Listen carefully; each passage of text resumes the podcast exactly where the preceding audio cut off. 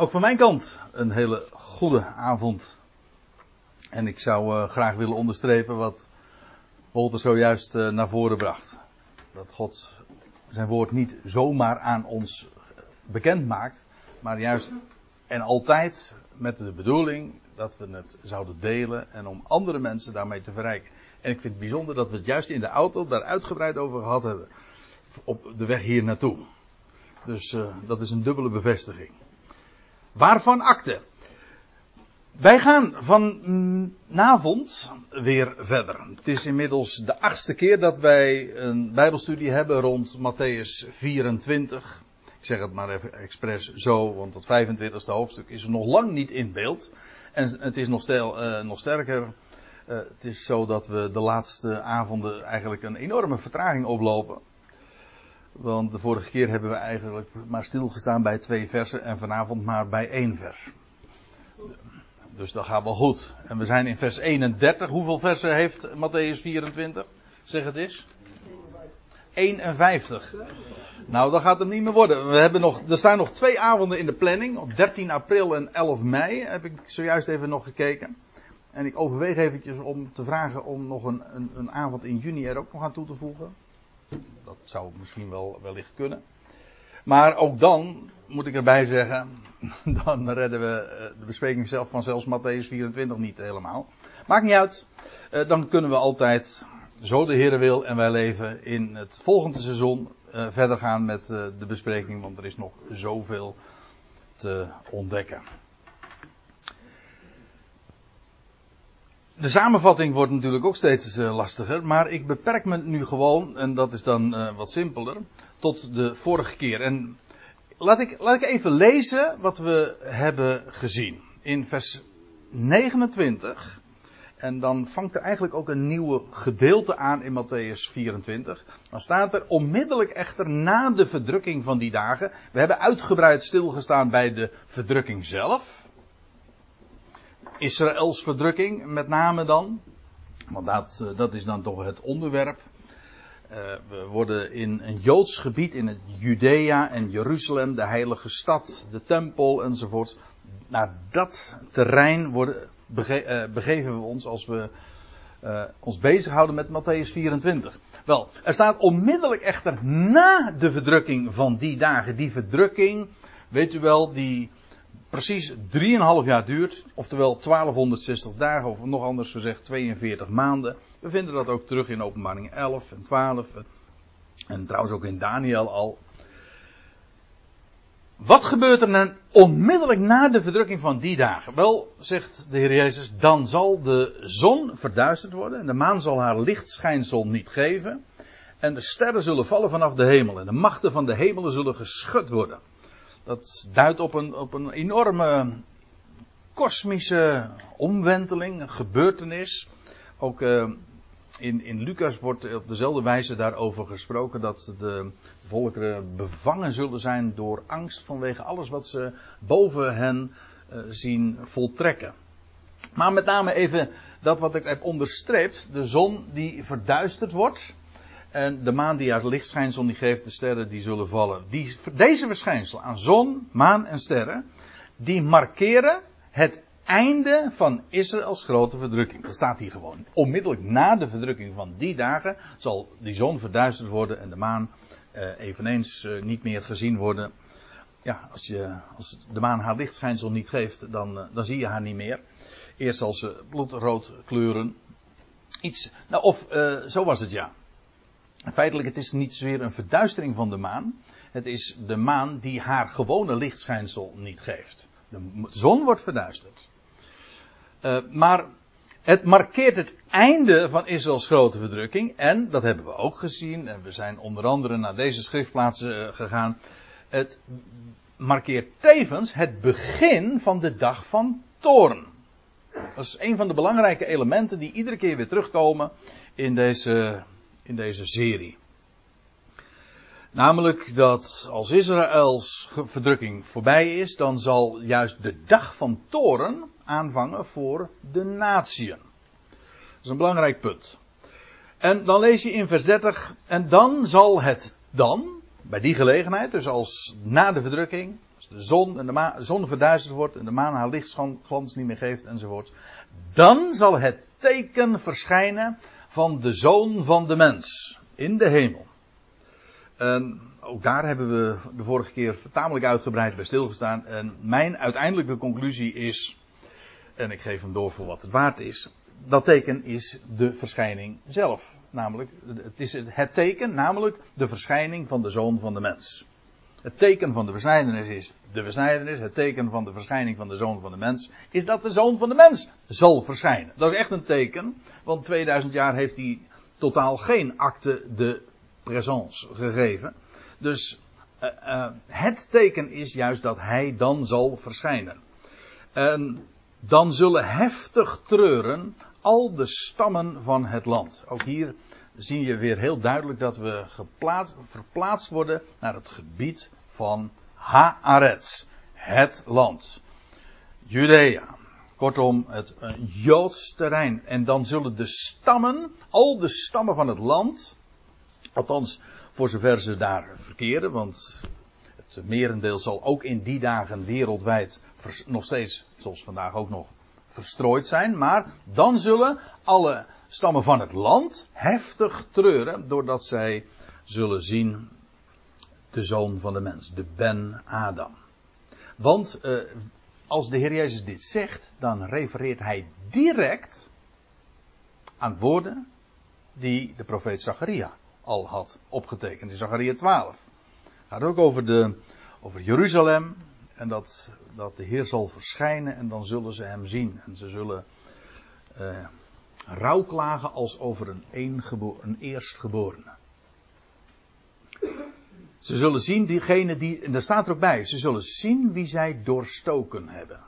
Dat is zo'n frappante messiaanse profetie. Want geeft dus aan dat Israël uh, in aanraking komt met iemand die zij voorheen dus al ontmoet hebben. Die zich ooit al heeft aangediend, maar die ze toen niet hebben geaccepteerd. Maar dat is de rode lijn in heel de profetie. Sterker nog, niet alleen maar degene die ze niet hebben herkend en erkend, het is degene die zij hebben vermoord. Degene die zij hebben doorstoken, of zo u wilt, die ze hebben overgeleverd om te worden gekruisigd. En dat zal dan gezien worden. En zoveel, juist het afgelopen weekend ben ik daar nog weer wat bezig, mee bezig geweest. Zoveel profetieën spreken over die gebeurtenis. En zelfs uh, typologieën, uh, verhalen. Uh, hebben we het de vorige keer daar niet over gehad? Over de, de, het feit dat Jozef zich dan bekend maakt aan zijn broeders. Nou, het is. Het sluit naadloos aan bij wat er in de toekomst gaat plaatsvinden als de ware Jozef zich dan zal gaan bekendmaken aan zijn broeders. Degene die zij ooit hebben verworpen, de eerstgeborene, de geliefde van zijn vader, maar ze hebben hem niet gezien, ze hebben hem verworpen, hij is in het buitenland terechtgekomen.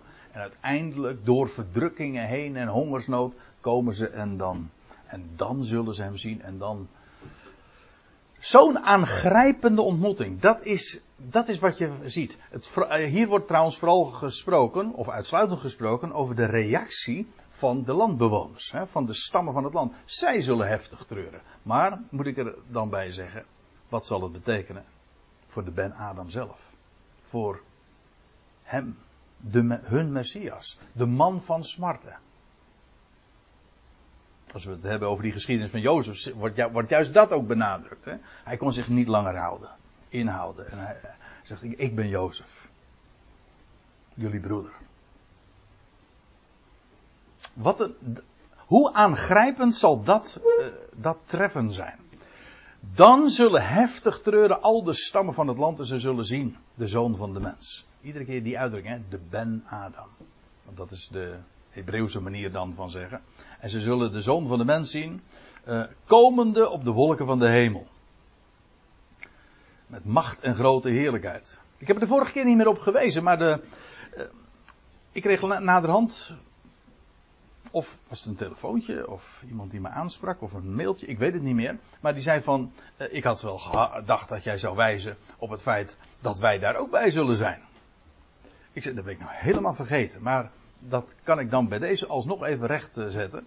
Want ik weet dat wanneer Christus openbaar zal worden, en dat is wat hier gebeurt, hij zal verschijnen, toch? Daar, voor het volk van Israël, in ieder geval, en ze zullen hem zien. Maar hij zal komen met grote heerlijkheid. Maar wat is zijn heerlijkheid? U zegt, ja, maar dat was, daar horen, dat, dat wordt hier niet vermeld, want dat is toch verborgen en dat is, wordt, was door, door Paulus verteld. Dan zeg ik, tot je dienst. Maar, wij zijn daarbij betrokken. Want, wat zegt Paulus dan? Wanneer dan ook de Christus openbaar gemaakt zal worden. En het is dat gedeelte waar gesproken wordt over, uh, als je dan met Christus opgewekt bent, zoek de dingen die boven zijn. Waar Hij is. Verborgen. Maar dan ook wanneer, hij open, wanneer de Christus openbaar gemaakt zal worden. En dat, nou dat gebeurt bij verschillende gelegenheden. Maar dit is de eerste echte gelegenheid dat hij geopenbaard zal worden. Hij zal gezien worden.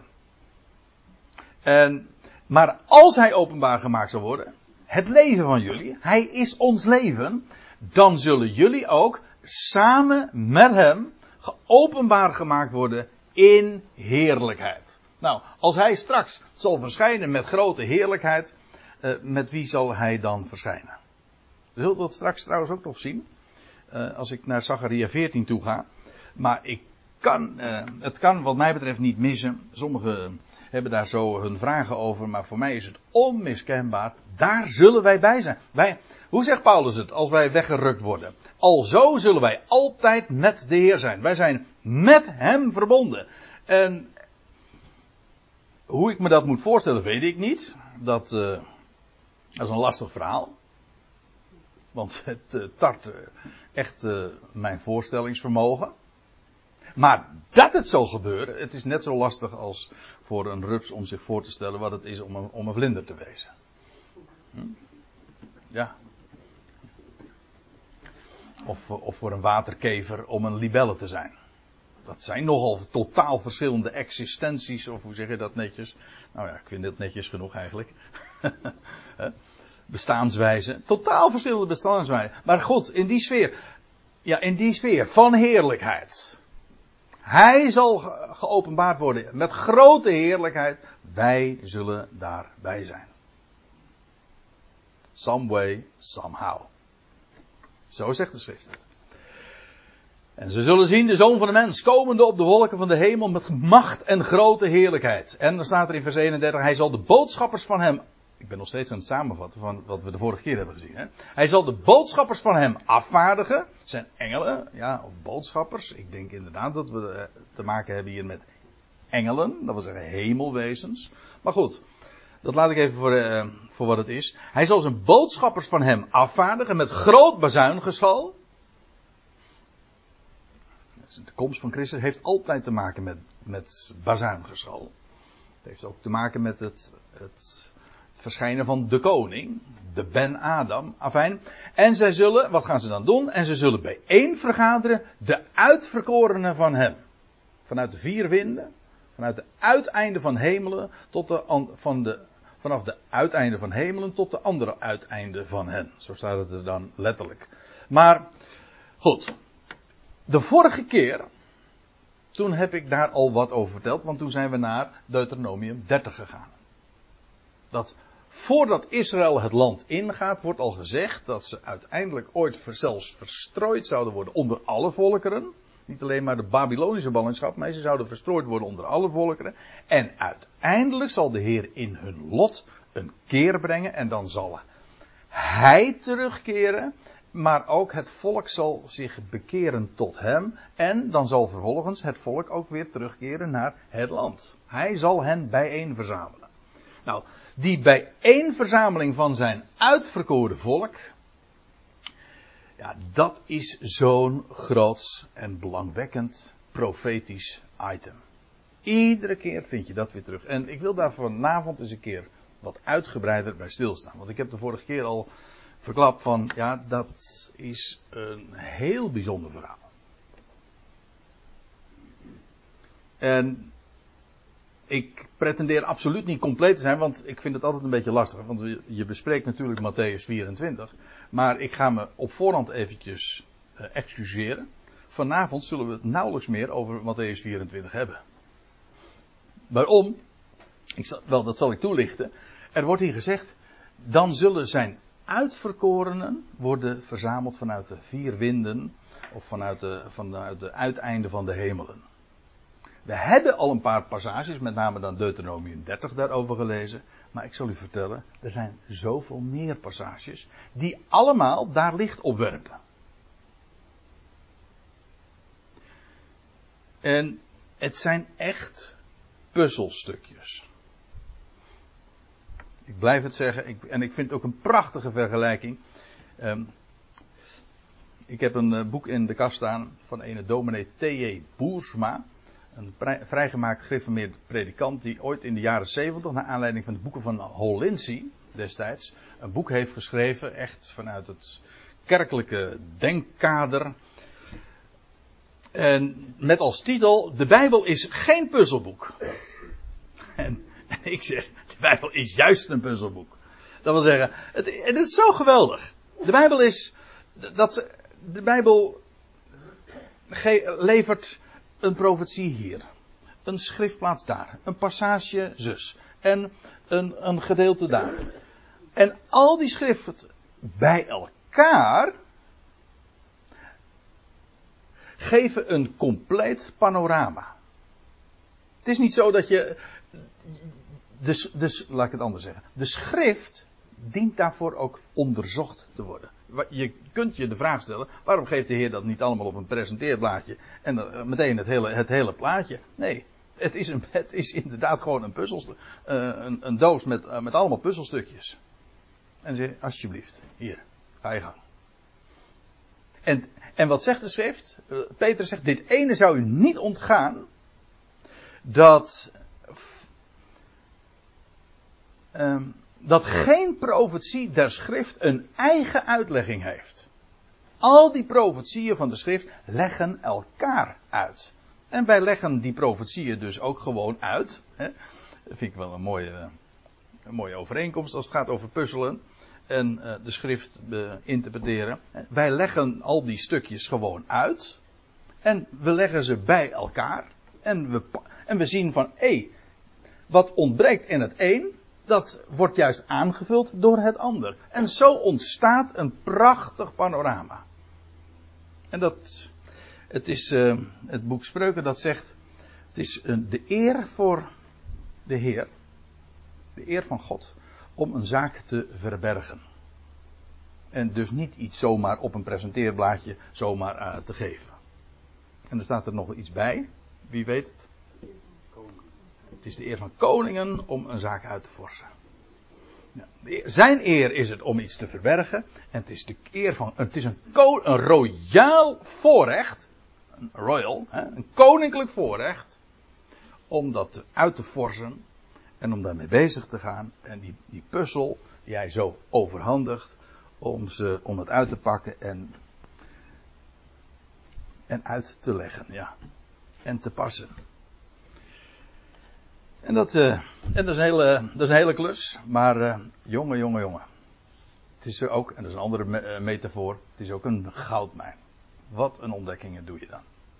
Ik zei al, vanavond wil ik, dat, wil ik me gewoon speciaal met dit ene gegeven eens bezighouden. Wat zegt de schrift over die bijeenverzameling van Israël? Eerst gaan we even naar Zacharia 14. Ik kan daar niet te lang bij stilstaan, maar dat is, ik ga er naartoe omdat daar beschreven wordt dat de Heer zal verschijnen op de olijf, zou verschijnen op de olijfberg. Nou, en dan lees ik in vers 3. Ik, ik zal straks duidelijk maken waarom ik uh, naar dit schriftgedeelte eerst toe ga, ben gegaan. En dan staat er in vers 3: En Jahweh zal uittrekken en strijden te midden van de natieën, zoals ten dagen dat hij streed, ten dagen van een aanval. Uh, ik, dan moet ik eigenlijk nog eventjes iets over de context zeggen. Het gaat erover, alle volkeren, er komt een moment dat alle volkeren ten strijde zullen trekken tegen Jeruzalem.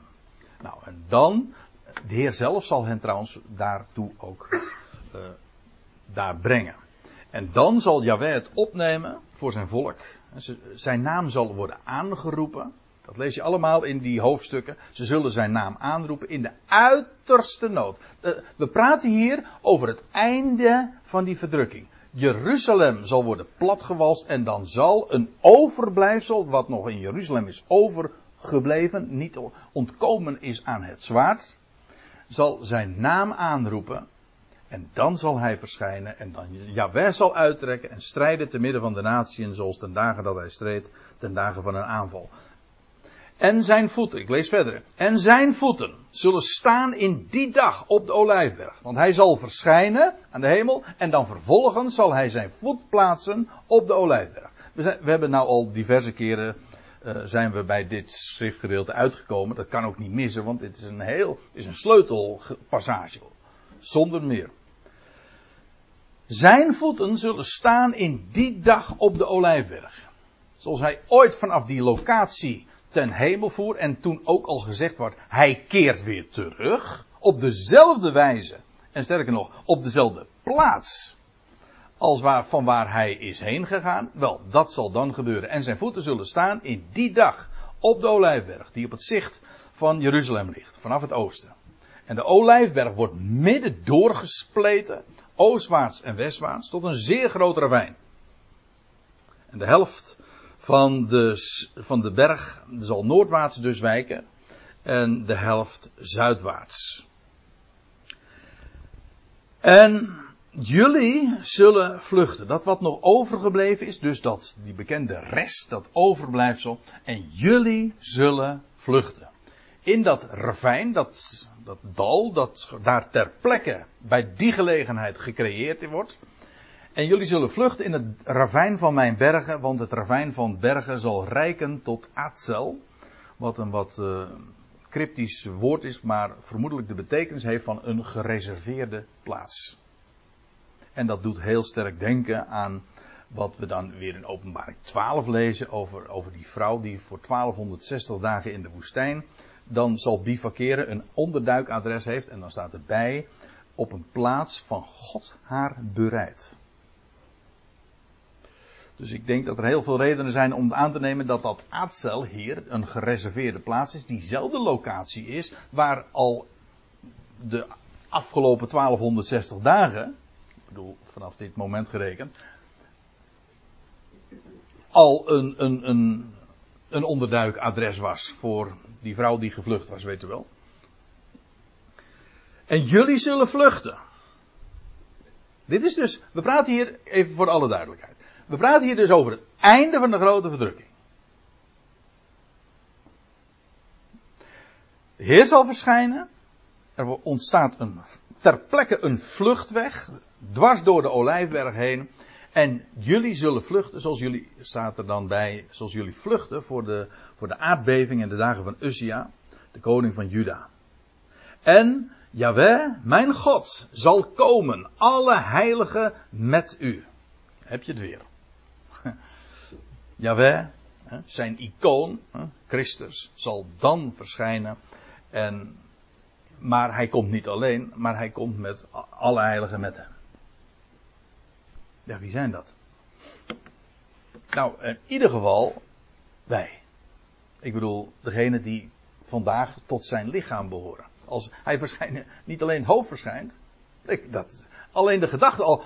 Het, het alleen het hoofd zou verschijnen. Nee, wij zijn juist zijn lichaam. Wij zijn, vormen een eenheid. Wij zullen met hem in heerlijkheid verschijnen. Dus ook Zacharia zegt niets over de identiteit van die heiligen. Dat is verborgen. Maar het is Paulus die het later openbaart. En wij weten het.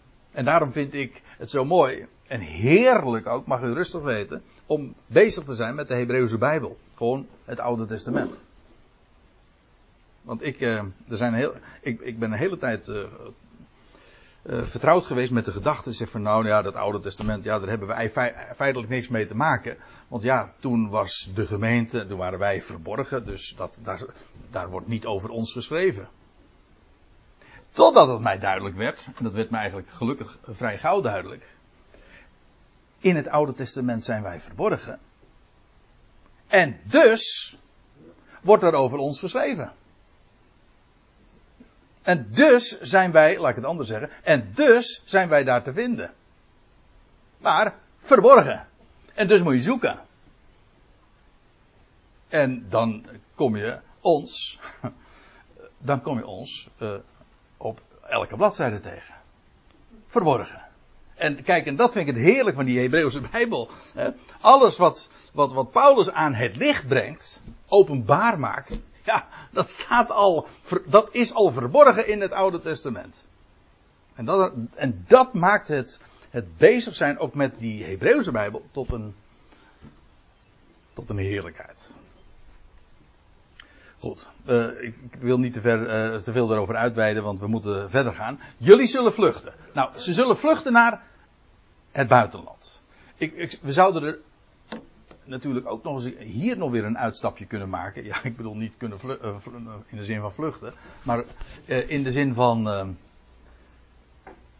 wat zal er, hoe zal het land er dan uitzien? Als het restje de rest. Dat een derde deel wat nog over zal blijven zal zijn. En de naam aanroept en hier dus al gaat vluchten uit het land. Ja, reken maar dat het een afschuwelijke ravage is in het, uh, in Haaretz, het land.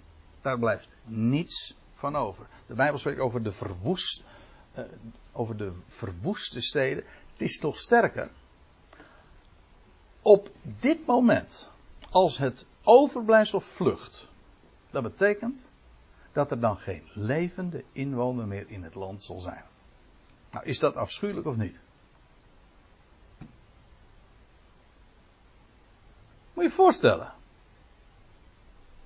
Alles wat opgebouwd is, daar blijft niets van over. En nu, bij deze gelegenheid, krijgen ze de, krijgen ze inderdaad de gelegenheid uh, om te vluchten. En dat zullen ze dan ook doen. En ze zullen vluchten ja, naar, naar. Jullie zullen vluchten naar over de locatie. Dat, uh, dat zal ik straks ook laten zien. Laat ik alvast eventjes wat. Uh, maar nu loop ik even vooruit op wat ik straks wat duidelijker laat zien. Maar ze zullen vluchten buiten het land. En ik kan u vertellen, ze zullen vluchten richting het zuiden. namelijk naar het gebied van Edom, ook beter bekend van Bosra en van Petra. Maar eh, daarover straks meer. Uh, ik ga nog even terug naar Zachariah 14, dan lees je verder. En in die dag, let op. En in die dag zal er geen kostbaar licht zijn, maar dikke duisternis. Hey. Hey. Hey. In die dag zal er geen kostbaar licht zijn, maar dikke duisternis. Maar dat is precies wat we al lazen in Matthäus 24, dat de zon verduisterd zal zijn. Dus er is op die dag geen licht, geen kostbaar licht, nee, maar alleen duisternis. En het zal één dag zijn die bij Yahweh bekend is. Geen dag en geen nacht. Dat wil zeggen, het is, het is dag, maar niet echt dag omdat het duisternis is. De zon is namelijk verduisterd. En, maar staat erbij, ten tijde van de avond zal er licht zijn. Dus tegen de tijd dat het eigenlijk donker gaat, gaat worden, uh, bijna donker gaat worden, nou dan, dan is de zonsverduistering voorbij. En over de, de, de achtergronden van die zonsverduistering, of, dat, of we aan, aan een astronomisch fenomeen moeten denken, of aan een seismisch fenomeen, of aan een atmosferisch verschijnsel, dat, dat doet nu even niet de zaken. De zon zal die dag verduisterd zijn. Het zal dus duister zijn. Er zal in die dag geen kostbaar licht zijn. Hier zie je dus ook weer uh, dat het ene gedeelte het andere gedeelte uh, bevestigt. We zien gewoon dat als dat hier in Zachariah 14 beschreven wordt, naadloos aansluit bij wat de Heer Jezus zegt op de Olijfberg uh, over na de verdrukking van die dagen.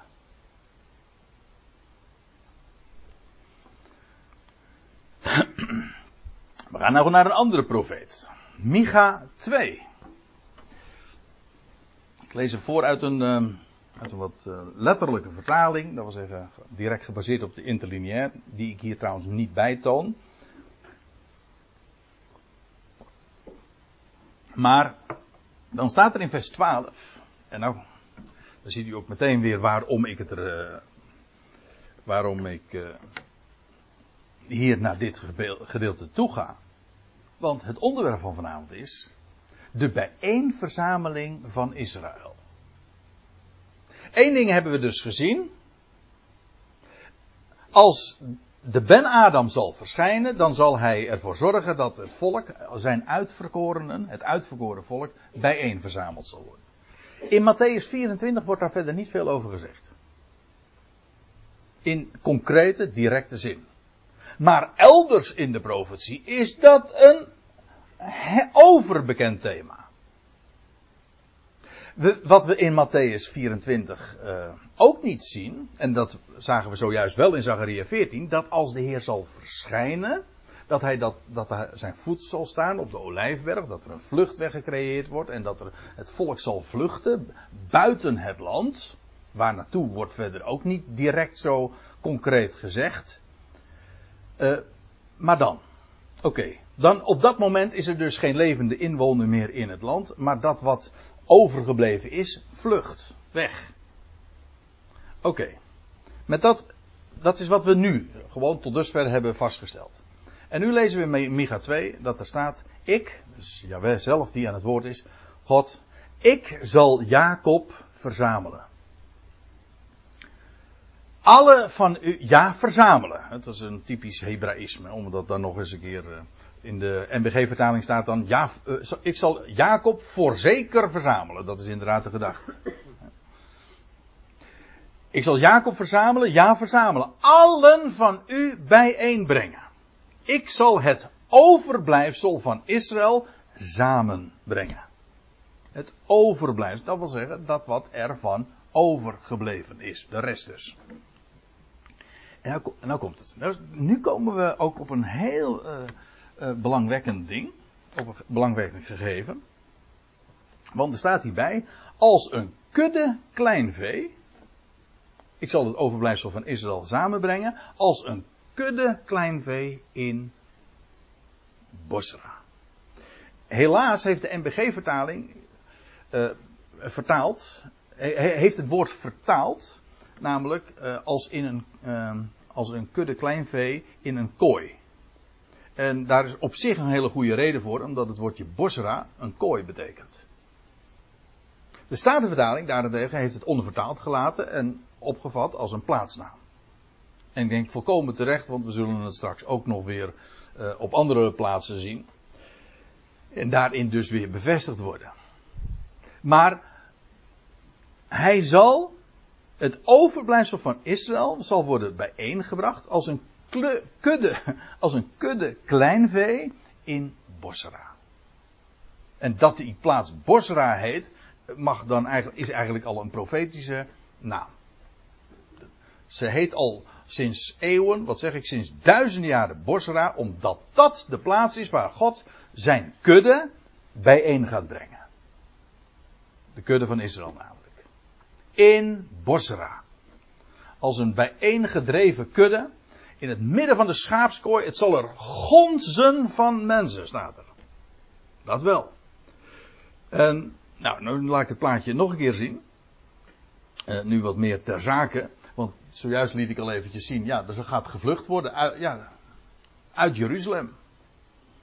Via de Olijfberg richting het oosten dus. En, of het zuidoosten in dit geval.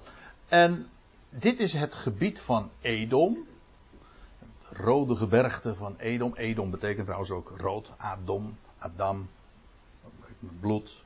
Trouwens, het uh, was uh, eigenlijk ook wel bijzonder. Als je, daar zou je ook eens over goed over na moeten denken. Edom is Esau. Dus Jacob komt hier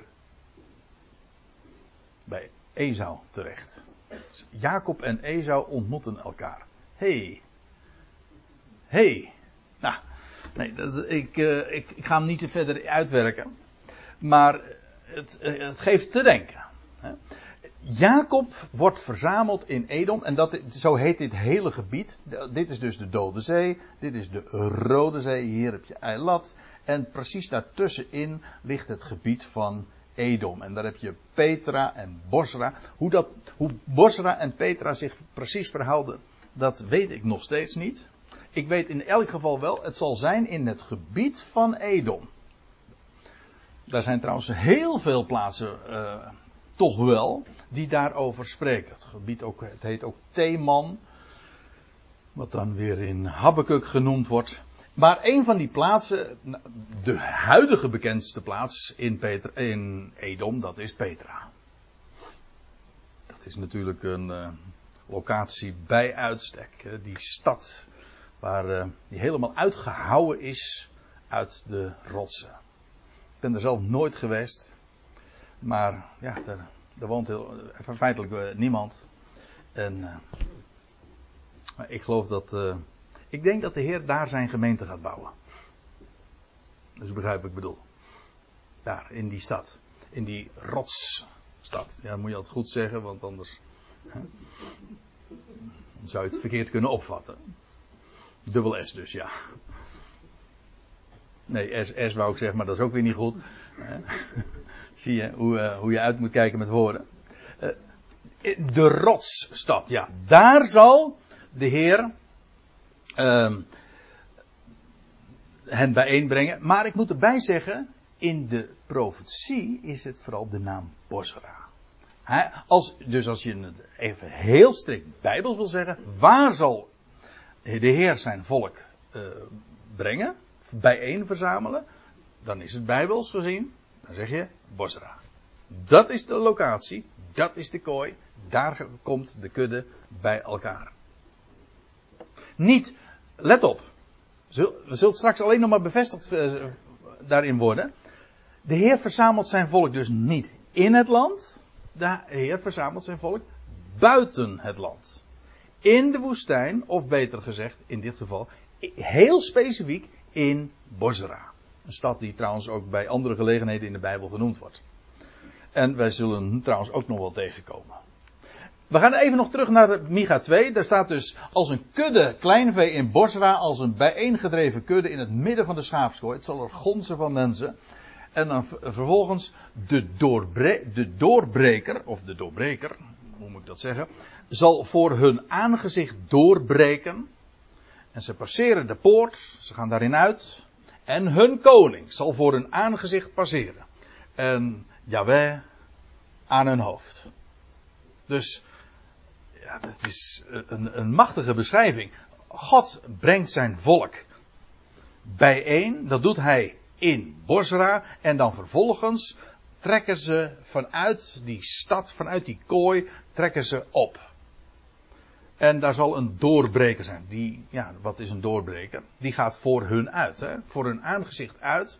En die, dat is in het Hebreeuws trouwens Peres. En dat, die zorgt voor de doorbraak. Eh, het volk, wordt bij, het volk wordt bijeengebracht, maar vervolgens gaan ze optrekken. En ook, ja, uh, nou ik, zal, ik zal straks ook laten zien hoe dat zal gaan. En vanuit welke route men zal nemen. Want die, er ligt daar een, een route, al duizenden jaren. Die gaat van Egypte naar, naar Syrië. En dat heet de King's Highway. De koninklijke weg, die wordt in de Bijbel, in Numeri wordt die al genoemd. De koninklijke weg.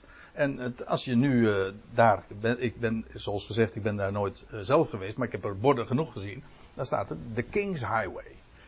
ja, God, die, zoals, zoals Bosra al, daar al duizenden jaren klaar ligt, hè, als kooi om de kudde daar te, bijeen te zodat de kudde daar bijeengebracht zal worden, zo is er ook al een weg, duizenden jaren in gereedheid, waar de koning straks zal doorbreken en zijn volk zal achter hem aangaan.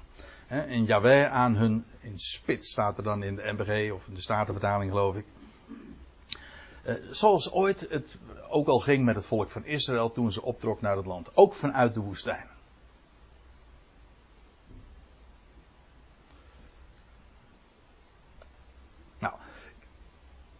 De details enzovoort laat ik hier voor, voor, voor, wat ze zijn, want het gaat puur om het punt van de bijeenverzameling van Israël. Hier in Micha 2 hebben we dus gezien, die bijeenverzameling van Israël vindt plaats in Bosra.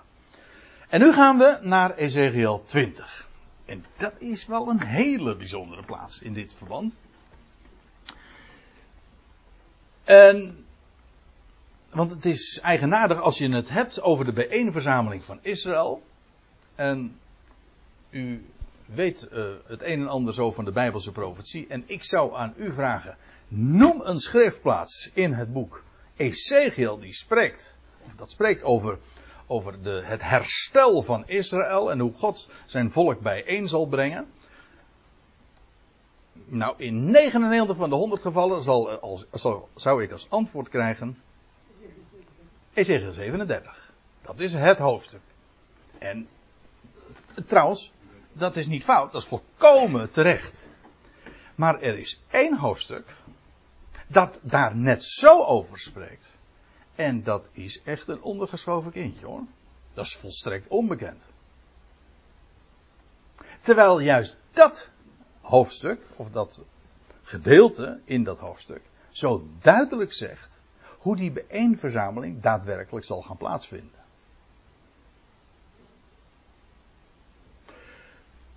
We gaan dus naar Ezekiel 20 en ik begin dan te lezen in vers 34. En waar staat, ik, nieuw, God zelf is aan het woord, ik zal u voeren uit het midden van de volkeren en u bijeenbrengen uit de landen waarin u verstrooid bent. Met sterke hand, met uitgestrekte arm en met uitgestorte grimmigheid. Dan weet je ook meteen waarmee dat allemaal gepaard gaat. Het zal dus een heel krachtdadig ingrijpen zijn, een sterke hand, een uitgestrekte arm, maar tevens het zal gepaard gaan met een uitgestorte grimmigheid. Het is ook bij die gelegenheid dat als de Heer zijn volk gaat verzamelen, dan zal de Heer, Jawel, zal hij optreden als een krijgsheld. Ik bedoel, dat is een heel andere taal dan wat wij nu vandaag in deze tijd gewend zijn. Als we dat is volkomen terecht. De Heer houdt zich nu verborgen. En heeft helemaal niets te maken met de heerschappij over deze wereld. Allemaal niets, totaal niets. En, het is vandaag zelfs een woord van vrede en van verzoening dat klinkt. Straks is het oorlogstaal dat zal klinken. De Heer zal zelf verschijnen en dan zal hij op gaan treden als een oorlogsheld. Een totale andere situatie. Kunnen we ons nu wellicht moeilijk voorstellen, maar zo spreekt de schrift erover. Ik zal u voeren uit het midden van de volkeren en u bijeenbrengen uit de landen. Ziet u? De verzameling van Israël, uit alle volkeren. Waarin u verstrooid bent met sterke hand, met uitgestrekte arm, met uitgestorte grimmigheid. Ik, vervolgt Ezekiel 20, ik zal u brengen naar de woestijn. Aha, maar dat hadden we al eerder gezien. Namelijk naar het gebied van Edom. En dat is inderdaad één grote woestijn. Prachtige woestijn, daar niet van. Ik zal u brengen naar de woestijn der volkeren. Ja, waarom dat nu der volkeren heet. Is dat omdat de natieën daar ook uh, zich, uh, zich ook zullen bevinden of gestationeerd zullen zijn? Of is het omdat dat gebied gedeeld zal worden door meerdere volkeren? Of bezit zal worden door. Uh, of bezit. Zeg je dat? In, bezet, uh, in bezit zal zijn van, uh, van meerdere volkeren. Dat, dat, laat ik even in het midden. Ik wil er erop wijzen. De Heer zal dat doen. Hij zal hen brengen naar de woestijn der volkeren. En daar met u in het gericht treden. Van aangezicht tot aangezicht. Dus als de Heer zijn volk gaat bijeenbrengen, dan, doet hij, dan brengt hij hen naar de woestijn. En hij treedt daar met hen in het gericht van aangezicht tot aangezicht. Dat betekent dus dat de Heer daar dus gezien wordt. Hm? Nou ja, ik weet het, God is de onzichtbare God en voor zover we hem zien is dat door zijn icoon. Maar daar hebben we het dus over. Zijn beeld. Maar het gaat me er vooral om, van aangezicht tot aangezicht. Zoals, en dat is het bijzondere. Zoals ik met uw vader in het gericht getreden ben in de woestijn van het, van het land Egypte. En hier wordt dus teruggegrepen op de geschiedenis. 1500 jaar voor Christus ongeveer. Dat toen het volk uittrok uit Egypte en op weg ging naar het beloofde land. Toen is de Heer ook uh, met hen in het gericht getreden. In feite, die hele woestijnreis was een gericht ook. Een, een selectie of een zuivering. En staat erbij, zo zal ik ook met u in het gericht treden. Dus in feite dus een herhaling van de geschiedenis zoals die zich ooit in het verleden heeft voorgedaan. Toen Israël op weg was van Egypte naar het beloofde land. Zo zal het opnieuw in de toekomst ook gaan. Zo zal ik ook met u in het gericht treden. Luidt het woord van mijn Heer Jaweh. Dus uh, zoals dat toen trouwens ook in de woestijn was. En ook nu weer opnieuw in de woestijn. En dan staat erbij: Ik zal u onder de herderstaf doen doorgaan. Zie je het beeld voor je? Ook hier trouwens weer het beeld van een verzameling van een kudde. Hè? Eerst, het zal zijn in Bosra, in de woestijn. Ja, oké, en we weten specifiek de plaats zelfs. Het gebied van Edom, maar het zal de plaats Bosra zijn. En daar zal de Heer als een herder optreden. Ik zal u onder de herderstraf doen doorgaan. En uh, zoals een herder bijvoorbeeld dan schapen en bokken scheidt. Dat is het idee hier ook. Want er vindt een selectie plaats. We zullen dat ook in het volgende vers zien. En ik zal u brengen, eigenaardig, ik zal u brengen in de band van het verbond. Hm? Ik zal u brengen. Dus, lees u wat hier staat. De Heer gaat zijn volk verzamelen uit alle volkeren. Hij brengt hen in de woestijn. Daar gaat een selectie plaatsvinden. Hij zal met hen in het gericht treden. Van aangezicht tot aangezicht. Dit is niet in het land. Dit is buiten het land. In de woestijn. En daar vindt een selectie plaats. Dus ze worden allemaal gebracht. Heel dat volk. Dat wil zeggen, van, van alle einden der, eh, der aarde, hoe staat het? Van de uiteinden der hemelen en van de vier windstreken. Ze worden gebracht, allemaal, in de woestijn, in Bosra. En daar uh, zullen ze ja, onder de herderstaf doorgaan. En, u, en ik zal hen brengen in de band van het verbond. Zo, en ik zeg dan, feitelijk gebeurde dat in het verleden ook. In de dagen van Mozes. Toen was het het oude verbond. Nu is het, uiteraard, het beroemde, nou ja, Jeremia spreekt er met name dan over een nieuw verbond. Een eeuwig verbond. Dat wil zeggen, het is ook een verbond wat, waarvan de verplichtingen ook volstrekt eenzijdig zijn. Niet meer iets opgelegd, maar het volk zal in, in de harten geschreven worden. Maar ik zal u brengen in de band van het verbond. Ja, ik lees, nog even verder. Uh, zodat we dit gedeelte nog, uh, nog kunnen afronden voordat we gaan pauzeren. Lezen we in vers 38. Ik zal de weerspannigen, dat zijn degenen die dus niet luisteren. Ik zal de weerspannigen uit u uitschiften en hen die tegen mij overtreden hebben. Of die tegen mij overtreden. Dat wil zeggen, dus weerspannig zijn. En nou komt het. Wel zal ik hen leiden uit het land waarin zij als vreemdelingen vertoeven. Maar in het land van Israël zullen ze niet komen. En u zult weten dat ik Jaweh ben. Dat betekent dus dat aan het einde van de grote verdrukking er een rest vlucht uit, uh, vanuit Jeruzalem uh, naar het buitenland, naar de woestijn. En daar zal de Heer zijn hele volk vanuit heel de wereld brengen in de woestijn. En daar vindt een heel proces plaats. De Heer zal van aangezicht tot aangezicht met hen in het gericht treden. En wat uh, natuurlijk uh, in de eerste plaats een positief verschijnsel is. Dat wil zeggen een positief proces. Hij zal hen daar, hij gaat daar alles rechtzetten.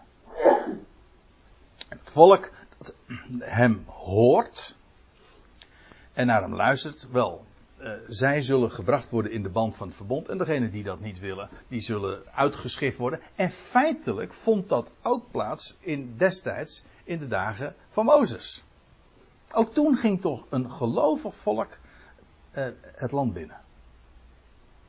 En degenen die niet geloofden en die weerspannig waren, die waren omgekomen in de woestijn. Zo was het toch? Nou, in feite wat Ezekiel hier zegt, zoals het was in de dagen van het verleden, van in de dagen van Mozes, wat ik toen deed in de woestijn, zal straks opnieuw gedaan worden. En dat betekent de bijeenverzameling van Israël vindt niet plaats. En dat is, ik, ik denk, en ik, denk, ik kan me niet voorstellen dat u dat, u, uh, dat ontkent, dat is toch een erg onbekend gegeven. Had u dat wel eens gehoord? Dat Israël straks verzameld zal worden, niet in het land, maar buiten het land, in de woestijn. En een gezuiverd volk, een volk dat gelovig is, naar hem luistert. Zij, met hen wordt een nieuw verbond gesloten en zij zullen in het land uh, gebracht worden. En ze zullen weten, en u, jullie zullen weten dat ik Yahweh ben. En dan is daar die zuivere verhouding met, met, met God. En dan vindt er, ja, dan is een, een, een her, dat is het echte herstel dus van, van het volk, maar ook een hersteld volk. Een wedergeboren volk ook. Een gelovig volk zal het land gaan beërven. Nou, daar zijn nog meer passages over, maar ik wil uh, het hier even belaten. Ik stel voor dat we eerst eventjes gaan pauzeren en dan gaan we straks verder met Jeremia 31.